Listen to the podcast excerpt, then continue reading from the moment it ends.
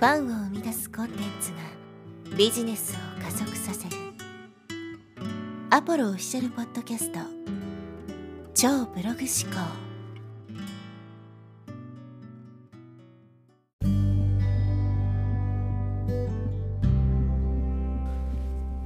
こんにちは、アポロです。今日はですね、本質がわからない人という話をしていきます。先日ですね、ちょっととある方から問い合わせをいただきまして、えーまあ、ブログのコンサルをしてほしいということで、まあ、依頼をいただいたんですけど、まあ、基本的に僕ちょっとね、あのブログだけのコンサルっていうのは今ちょっと受け付けてなくて、かなり忙しいので、もっと大規模なね、ビジネスのコンサルとかだったらいいんですけど、ちょっとブログだけっていう風になってしまうとかなりね、えーそこに時間取られるのも大変なので、まあその方にはね、ちょっとすいません、今時間がなくてってことでお断りしたんですけど、まあ代わりにその、えーなんかアドセンスのね、収益上げたいっていう風に言ってたんで、まあ僕が作ったアドセンスのコンテンツをですね、まあ、えー提供するみたいな形にしたんですけど、で、その方が言ってたのがですね、まあ、僕のブログを見たときに、まあ、あの、ハテナブログだったので、この人本当にね、ブログコンサルできる人なのかなってちょっと怪しいと思いましたみたいな風にね、言ってたんですよ。で、まあ、最終的にはね、そこに書いてある記事とかを見て、まあ、そうじゃないって、ちゃんとね、この人ちゃんとしてるってのは分かってくれたみたいなんですけど、まあ、こういう風に考える人って本当に多いと思うんですね。うんその人が例えばワードプレスを使ってるのかどうかっていうところだけでもう価値を判断してしまうみたいなね、えことって、まあ、この人だけじゃなくて普通にあることだと思うんですよ。もう本当表面的なものしか見えてない人たちですね。これがまあ本質がわからないっていうことですけど、まあ人間もそうじゃないですか外見だけ見て判断してね、えーこの人はこういう外見だから中身はこういう人間だろうみたいな風に判断してしまったりとかってあると思いますし、まあ、そういう形だけとかね、えー表面上のものだけを見ているとやっぱり物事の本質っていうのは見えなくなるわけですね。で大抵の場合ですね例えば今のワードプレス使ってるかどうかっていうのはですねまあ本質じゃないわけですよ自分の達成したい目的があってその目的が達成できれば手段は何でもいいわけですね僕の場合だったら自分の見込み客を集めてそこでねリストを取るっていうのが目的なわけですよブログを運営してるだから別にワードプレスじゃなくてもハテナブログでもいいわけですね。でハテナブログにはユーザーがいっぱいいるから、ハテナブログがユーザーを僕のブログに送り込んでくれるんですね。まあ、詳しくは僕の YouTube 動画でね、僕がハテナブログを選んだ理由という動画があるので、そこを見てもらえれば、なぜね、僕がハテナブログを選択しているのかってわかると思うんですけど、そういう自分の目的に合わせて何を選択するのかってことを決めないと、特にワードプレス信者とかって、こうね、ワードプレスが絶対的に正解なんだっていうふうにこう思い込んでるんですけど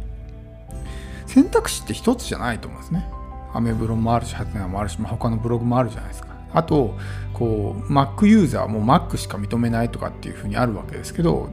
Windows の方が合ってる人もいるわけですよ。だから、それじゃないとダメだっていうふうに選択肢を絞り込むこと自体ナンセンスだし、ちゃんと自分の目的に合ったものを選択できてるのかってことを考えないと、例えばブログなんかにしてもですね、あの形ばっかりにこだわってワードプレスを選択したけど全然アクセスがなかったとかってあると思うんですよ。特に例えば日記ブログとかを書いた場合っていうのは日記ブログって基本的に検索エンジンからね、えーアクセスが来るようなブログじゃないからっていうのはそういうね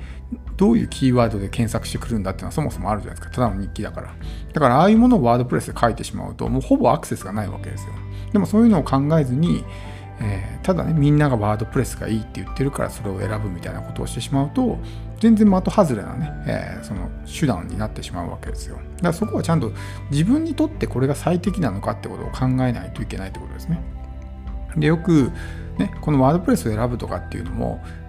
おそらくですけどほとんどの人はなぜ選ぶかっていうと他のみんながそうした方がいいって言ってるかってことですよ。ネット上どこを見てもね、えー無料ブログとかね、えーまあそのアメブロなりハテナブログの方がいいですよって言ってる人ってほぼいないと思うんですよ。みんな、えーブログやるならワードプレスだみたいなことを言ってるじゃないですか。だから僕はちょっと、あちょっとそういうの、うちはそういうのちょっと苦手だなと思うんですけど、で、そういうのって、あの、本質じゃないじゃないですか。なんでね、まあ、その人にとってはワードプレスがいいのかもしれないけども、じゃあ全て万人においてね、えーそれが正しいのかっていうとそういうわけじゃないじゃないですか。実際僕のブログもハテナブログですけど、いっぱいアクセス来てるし、ね、検索エンジンの上位もバンバン取ってるわけですよ。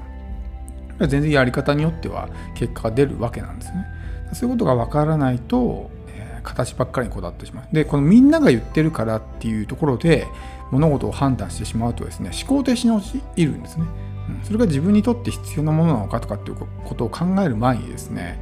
結局みんなが言ってるからじゃあ自分もそうしようみたいな風になっていわゆる大衆って方になっちゃうんですね。多数派の大衆って方になって何も考えずにただ他の人に流されていくだけっていう風になっちゃうんでこうすると本質が見えなくなるんですよ。そうすると騙されやすくなる。表面的なものを取り繕うことっていくらでもできるわけですよ。特にインターネットの世界においては。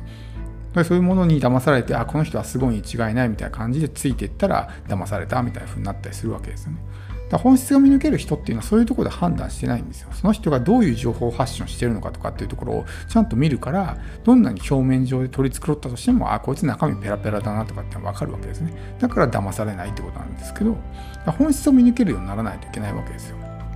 で、おそらくこの音声をね、聞いてるあなたは本質が見抜ける人だと思います。だから普通に考えたらね、こんな無名の人間がやってるね、ポッドキャストチャンネルなんか聞かないし、例えばサムネイル一つにしてもね、まあ、すごくこう素人っぽいサムネイルじゃないですか。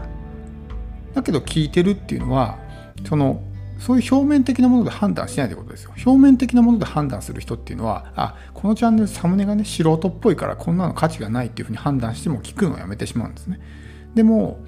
その本質が分かる人っていうのはそういうところはもちろん気にするのかもしれないけどもそれよりもじゃあ話の内容とかねそういうところが重要なのかどうかっていうところを判断して決めるわけです。だから僕の YouTube チャンネルに関してもサムネも一切いじってないしそれこそ編集も一切してないわけですね。でもそれでもいいっていう人が集まってくるようにしてるからあれを見てくれてる人っていうのは多分本質が分かる人だと思うんですよ。そういう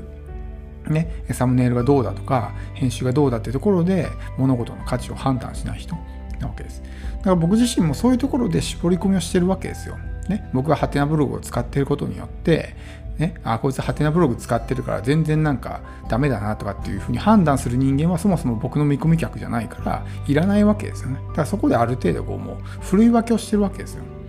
うん、そういう表面的で物事の本質がわからない人を集めても多分僕はそこまでねその人たちのことをこう何ですか引き上げていくことはできないからだったらまあ別の方にね、えー、まあ言ってくださいって感じなんでそういうところじゃなくてもう本当にね物事の価値が分かる人そういう表面的なもので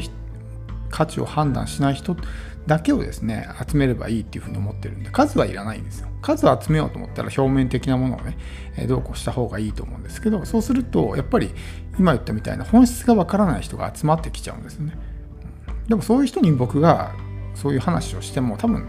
通じないと思うんですよ。理解してもらえないと思うから結局お互いにとって時間の無駄になっちゃうんでまああの意図的にと言ったらあれですけど、まあ、その辺はあまり気にしてないというかそこで表面的にねみんなこうしてるからじゃあ自分もこうしようみたいな感じでやってしまうとそもそも僕の目的とずれてしまうっていうのがあるのでやっぱりね本質が分かる人たちだけを残すようにするためにはそういう表面的なものにこう変に意識をくあの割かれないというか周りがみんなこうやってるからじゃあ自分もこうしようみたいな風にはしないっていうのが、まあ、僕のポリシーなので、えー、まあ、そういうことなわけですね、うん、だから本当にね僕なんかこの、うん、みんな人に流される人が本当に苦手でなんかみんなが言ってるからとかみんながやってるからっていうのだけで決めてしまうっていうのは本当に自分は絶対できないんですよね、だからちょっとそれがこう他の人たちを見てて歯がゆいなっていうふうに思うわけですけどね、えー、なんかこう起業家イコール、えー、スタバで Mac みたいなねスタバで Mac って MacBook ってことですよ。スタバで Mac みたいな。なんでね別に他のコーヒー屋でもいいじゃんとかって思うわけですけどなんか本当にこうね何て言うんですかね、うん、そういう人って多いじゃないですか。でも僕は絶対そういうふうにはできないしなりたくないからあえてそういうことはしないんですけどなんでやっぱりその本質っていうところをね見るようにしないとうんなんか騙されちゃったりとかね、えー、人に流されてしまったりとかってあるわけですやっぱ結局自分の人生ってね自分だけのものだし自分にとってベストなものを選ばないといけないから他人がどうとかってどうでもいいわけですよね。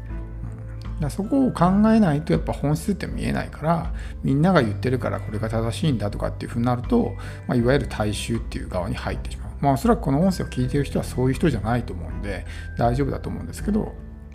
まあ、そういうところでいかにその本質を見抜けるか、まあ、普段から自分の頭を使って考える能力を磨くかってことがすごく大事になってきます。なんで、えーまあ、ぜひですね、この本質を見抜ける人、もうすでに皆さんはね、えー、見抜ける人になってると思いますけど、えー、その辺をね、やっぱりこう普段から気をつける必要があるかなと思います。